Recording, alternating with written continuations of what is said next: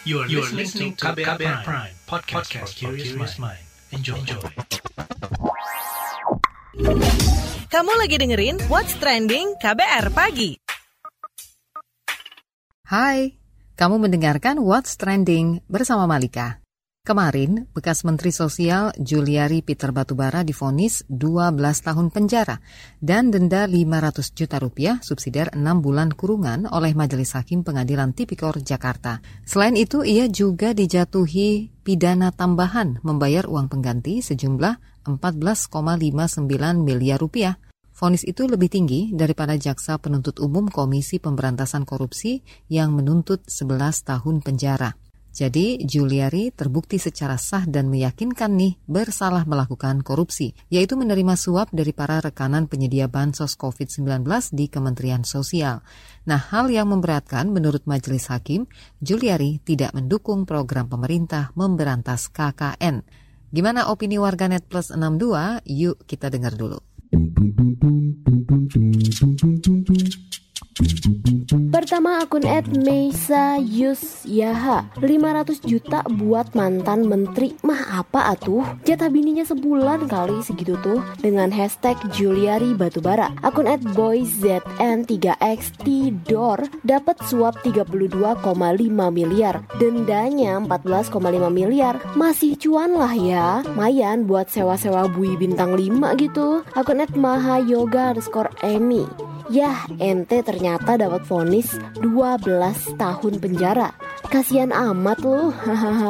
Akun @takhul 14. Kasian. Padahal beliau minta bebas loh karena punya anak yang masih kecil dan istri yang solehah loh. Gimana sih Pak Hakim ini? Lanjut ke akun @zafendi. Kenapa Juliari cuma dihukum 12 tahun penjara? Karena dia menderita sering dibully di medsos. Tapi Juliari sebagai mensos korupsi dana bansos miliaran rupiah hak rakyat miskin dengan hashtag Indonesia. Ya itu urusan KPK. Kalau akun at opin ZX 12 tahun dikurangi sepertiga masa tahanan Dikurangi remisi hari raya Dikurangi lagi remisi hari kemerdekaan dan lain-lain Total di penjaranya hanya berapa tahun ya nantinya? Terakhir akun at Kartika Ariesta Gak apa-apa kok gak dihukum mati Kalau KPK gak denger keinginan rakyat yang dibelanya Sanksi sosial di Indonesia paling mantul Survei membuktikan What's Trending KBR Pagi. Oke, sebelum kita bahas lebih lanjut soal kasus-kasus korupsi dana bansos, kita simak dulu nih vonis hukuman bagi Juliari Batubara yang dibacakan Ketua Majelis Hakim Tipikor Jakarta Muhammad Damis. Mengadili. Satu, menyatakan terdakwa Juliari P. Batubara telah terbukti secara sah dan meyakinkan bersalah melakukan tindak pidana korupsi secara bersama-sama dan berlanjut sebagaimana dakwaan alternatif ke satu penuntut umum. Dua, menjatuhkan pidana oleh karenanya terhadap terdakwa dengan pidana penjara selama 12 tahun dan pidana denda sejumlah 500 juta rupiah dengan ketentuan Apabila denda tersebut tidak dibayar, diganti dengan pidana kurungan selama enam bulan. Tiga, menjatuhkan pidana tambahan kepada terdakwa untuk membayar uang pengganti sejumlah 14 miliar 597 juta 450 ribu rupiah. Dengan ketentuan apabila tidak dibayar paling lama satu bulan setelah perkara ini mempunyai kekuatan hukum tetap, maka harta benda terpidana dirampas untuk menutupi kerugian keuangan negara tersebut. Dan apabila harta bendanya tidak mencukupi untuk membayar uang pengganti maka diganti dengan pidana penjara selama dua tahun. Empat, menjatuhkan pidana tambahan kepada terdakwa berupa pencabutan hak untuk dipilih dalam jabatan publik lama empat tahun setelah terdakwa selesai menjalani pidana pokok. Sayangnya nih, selain kasus korupsi yang dilakukan Juliari, penyelewengan dana bantuan sosial masih marak terjadi. Peneliti Indonesia Corruption Watch ICW, Dewi Anggreni menyebut hasil pemantauan ICW di 11 daerah pada tahun 2020 lalu menemukan lebih dari 230 kasus penyelewengan bantuan sosial. Dewi mengatakan modus-modus penyelewengan bansos yang paling banyak ditemukan adalah pungli alias pungutan liar dan pemotongan oleh pihak-pihak perangkat desa ataupun pendamping di daerah. Nah, selengkapnya kita simak nih penuturan peneliti Indonesia Corruption Watch ICW Dewi Anggreni kepada KBR awal bulan ini banyak hal, banyak faktor ya. Jadi pertama pendataan, pendataan kalau misalnya nggak valid, nggak nggak terintegrasi pusat dan daerah itu juga bisa jadi celah permainan, celah uh, potensi-potensi korupsi gitu ya. Terus um, sosialisasi yang nggak merata, nggak masif gitu ya, itu juga bisa jadi celah ya. Pada akhirnya terjadi pungli, pada akhirnya terjadi pemotongan gitu. Nah, untuk sistem itu juga karena yang kami perhatikan kalau misalnya di Kemensos meskipun sudah ada perbaikan data ya, sudah ada new DTKS sekarang tapi kan tetap uh, tidak transparan gitu ya buat buat masyarakat. Kalau mengakses website DTKS itu paling hampir sama seperti website Dinsos lainnya, cuman menampilkan Anda terdaftar sebagai penerima bansos atau Anda tidak terdaftar sebagai penerima bansos. Tapi kan kemudian kita nggak tahu nih program-program bansos apa yang uh, terdaftar, kemudian kapan harusnya uh, jatuh tempo pengambilan bansos, sosialisasi-sosialisasi seperti itu kan masyarakat harus mencari dengan susah payah dulu gitu ya. Itu pun yang punya internet. Kalau misalnya di desa atau daerah-daerah uh, daerah -daerah yang minim akses internet, uh, mereka nggak punya uh, sumber informasi apa pun ya selain dari misalnya RT atau pendamping misalnya PKH gitu ya pendamping PKH jadi ya misalnya dibohongin atau dipotong atau dipungli sama RT atau uh, pendampingnya ya juga nggak akan tahu. Nah itu juga terkait sistem sih lebih lanjut, dia juga mengkritisi masalah pelaporan yang mestinya dapat dengan mudah dilakukan oleh masyarakat sebagai korban penyelewengan dana bantuan sosial di masa pandemi COVID-19 ini.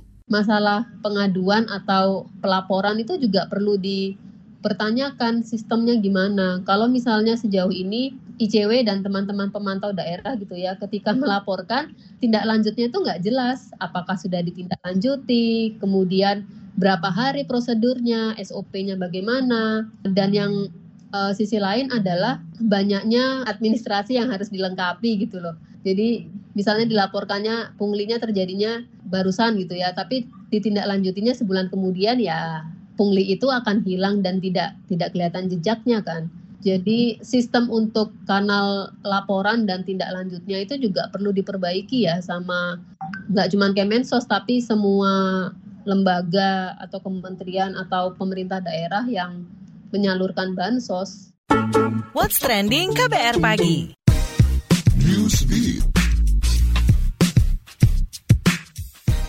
Tingginya angka kematian akibat COVID-19 membuat Vietnam memperlakukan kebijakan penguncian wilayah di kota Ho Chi Minh. Melansir Reuters, Wakil Kepala Otoritas Virus Corona Pam Duk Hai mengatakan, pemerintah meminta masyarakatnya untuk tetap di rumah dan tidak keluar. Meskipun begitu, pemerintah tetap menjamin kehidupan warganya dengan mengirimkan pasokan makanan bagi para penduduk. Polisi dan militer juga diturunkan untuk menegakkan aturan dari penguncian wilayah tersebut. Bekas Perdana Menteri Malaysia yang juga pendiri Partai Pejuang Mahathir Mohamad meminta pemerintah baru tidak membuka sekolah karena situasi COVID-19 di negara itu belum membaik. Mahathir menilai saat ini penularan COVID-19 di Malaysia sangat buruk. Jika sekolah dibuka, kata dia, guru, murid, dan orang tua akan terdampak penularan besar-besaran. Mahathir menyarankan pembelajaran di semua tingkatan sekolah dilaksanakan melalui televisi. Sebelumnya, pemerintah Malaysia berencana membuka sekolah pada 1 September mendatang. Setelah membuat akun media sosial Instagram, aktris Amerika Serikat Angelina Jolie mengunggah surat dari anak perempuan Afghanistan. Postingan pertama Jolie itu mengungkapkan kekhawatiran serta ketakutan warga Afghanistan akan persoalan yang terjadi di negaranya. Dalam surat tersebut tertulis, kami di penjara lagi. Sebelum Taliban masuk, kami semua memiliki hak, kami dapat mempertahankan hak kami dengan bebas. Sementara itu, Joli yang merupakan utusan khusus untuk Badan Pengungsian Perserikatan Bangsa-Bangsa mengungkapkan kekesalannya akan ketakutan dan ketidakpastian yang terjadi akibat Taliban.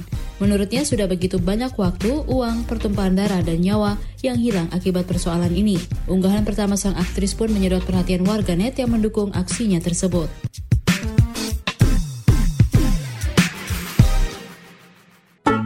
What's Trending KBR Pagi. Kesel sih ya kalau dengar ada dana bantuan sosial yang mestinya disalurkan buat masyarakat terus dikorup. Nah, gimana sih ya menutup celah korupsi dana bansos untuk masyarakat terdampak pandemi? Juga gimana sih ngejar pelakunya di semua level? Nah, kita obrolin aja nih bareng peneliti Pusat Kajian Anti Korupsi Fakultas Hukum UGM, Yuris Reza Kurniawan. Mas Yuris, meski bekas Mensos Juliari Batubara mendapat vonis hukuman lebih berat satu tahun ya ketimbang tuntutan jaksa, tapi sudahkah ini menimbulkan efek jerah bagi koruptor?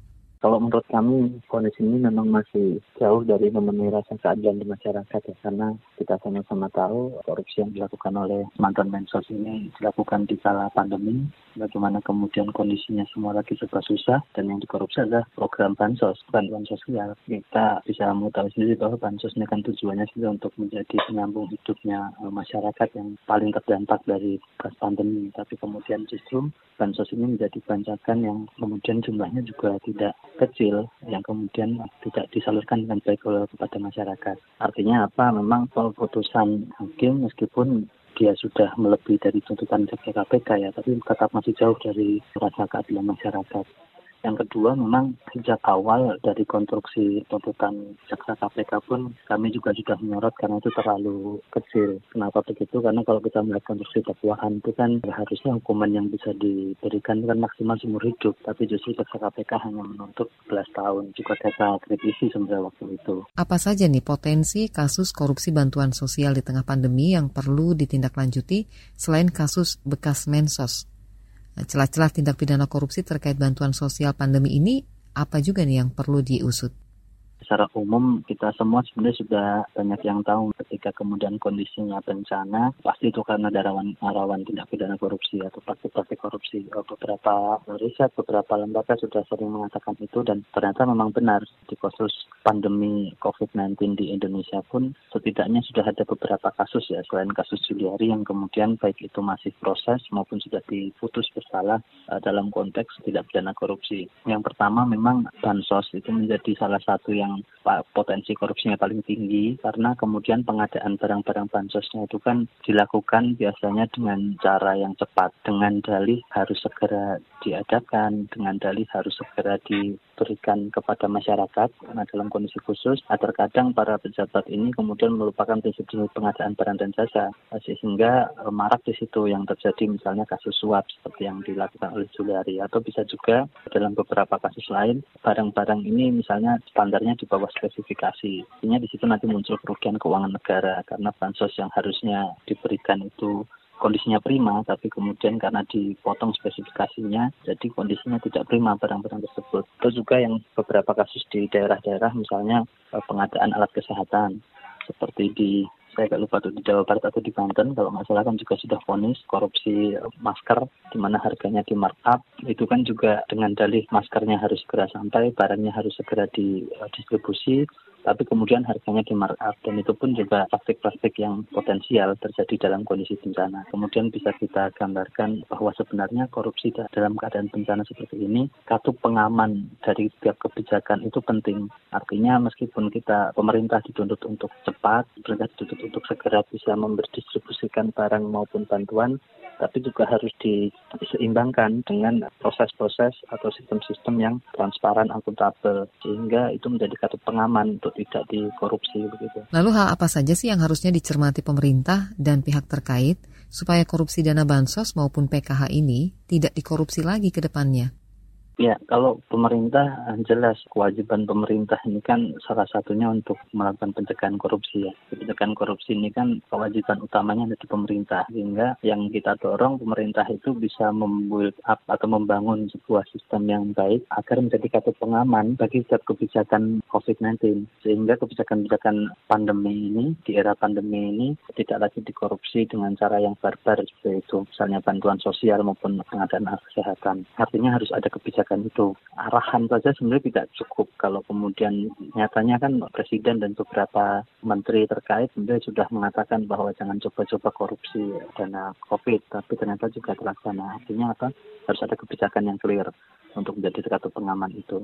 Yang kedua, saya pikir untuk memberikan efek jerah yang nyata kepada pejabat lain, kasus korupsi dari yang sudah terdeteksi ini harus ditangani dengan serius. Misalnya kasus bansos ini kan Juliari baru kemudian yang diproses bansos di Jakarta ya. Nah, kalau kemudian ada dugaan-dugaan untuk bisa memperluas kasus di situ, Artinya kasus bansos ini ternyata misalnya ada dugaan juga di provinsi lain mengalami hal serupa atau hal koruptif serupa ya saya pikir KPK maupun tegak hukum harus harus bisa memproses itu dan siapa pun pihak yang terlibat juga harus dicebloskan atau harus tarik ke persidangan. Bisa juga nggak praktek penyelewengan bantuan sosial di beberapa daerah dalam berbagai bentuk itu diatasi hingga level paling bawah dan rekomendasi Anda seperti apa nih? Sebenarnya sangat bisa ya, karena kalau bicara soal konsep pengawasan pemerintahan ini kan kita menganut pengawasan bertingkat ya. Artinya di level kabupaten itu diawasi oleh provinsi, lalu uh, di level pemerintah provinsi itu pengawasan yang dilakukan oleh pusat uh, dalam hal ini misalnya Kemendagri, termasuk juga presiden langsung sebenarnya punya punya pengawasan di situ.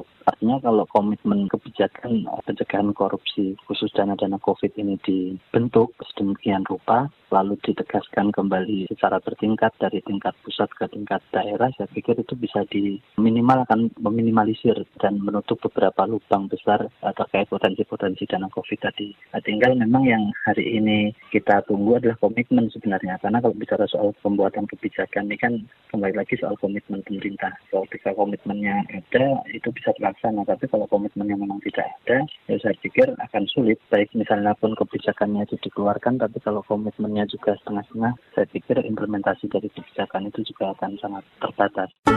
What's trending KBR pagi? Commercial break. Commercial break. Suatu hari, virus berkumpul dan mulai kebingungan. Duh, bingung. Mau nyari mangsa ke mana lagi ya? Iya nih, semua orang pada pakai masker. Aku ada ide kita nongkrong di rumah makan aja gimana? Ngeliatin orang-orang yang lengah nggak pakai masker? Wah, ide yang bagus. Seru.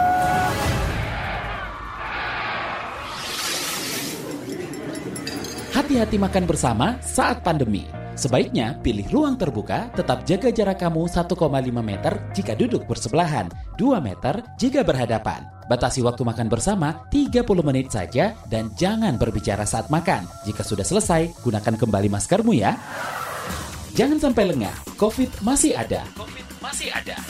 Pesan layanan masyarakat ini adalah kampanye bersama media lawan COVID-19. What's Trending KBR Pagi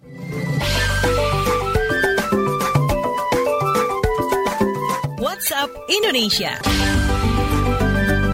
WhatsApp Indonesia dimulai dari Jakarta. Bekas Wakil Presiden Indonesia Yusuf Kala mengungkapkan, mencuatnya persoalan Taliban di Afghanistan tak akan terlalu memengaruhi aksi terorisme di Indonesia.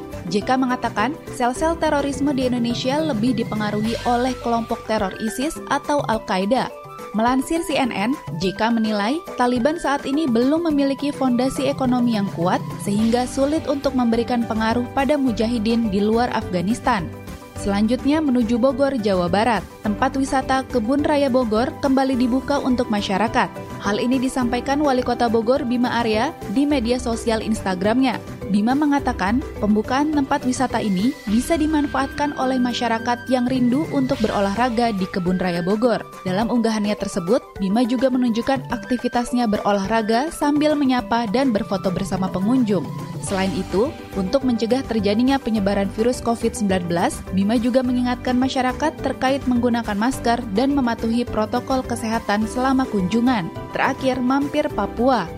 Sebanyak 26 warga kota Jayapura, Papua ditahan di Lembaga Pemasyarakatan kelas 2A AB Pura selama semalam lantaran tak mengenakan masker di area publik. Wakil Wali Kota Jayapura Rustan Saru mengatakan, puluhan warga itu terjaring dalam operasi justisi Satgas COVID-19 di sana selama dua pekan terakhir. Rustan mengatakan, terhadap warga yang kedapatan tidak mematuhi protokol kesehatan, mereka akan menjalani rapid test, disidang di pengadilan, dan membayar denda Rp200.000. Apabila pelanggar tidak dapat membayar denda, mereka akan ditahan selama 1 kali 24 jam di lapas kelas 2A AB Pura. Pelanggar protokol kesehatan yang terjaring saat operasi justisi dan dinyatakan positif corona ketika melakukan rapid antigen akan langsung dibawa ke tempat karantina milik pemerintah daerah. Rustan mengatakan, operasi justisi akan terus dilakukan Pemkot Jayapura sebagai upaya menekan laju penyebaran COVID-19 di ibu kota Provinsi Papua. Demikian WhatsApp Indonesia hari ini. Demikian KBR pagi hari ini. Jika Anda tertinggal siaran ini, Anda bisa menyimaknya di podcast What's Trending di Spotify atau di kbrprime.id. Podcast for Curious Mind. Saya Malika. Dah. Terima kasih ya sudah dengerin What's Trending KBR pagi. KBR Prime, cara asik mendengar berita. KBR Prime, podcast for curious mind.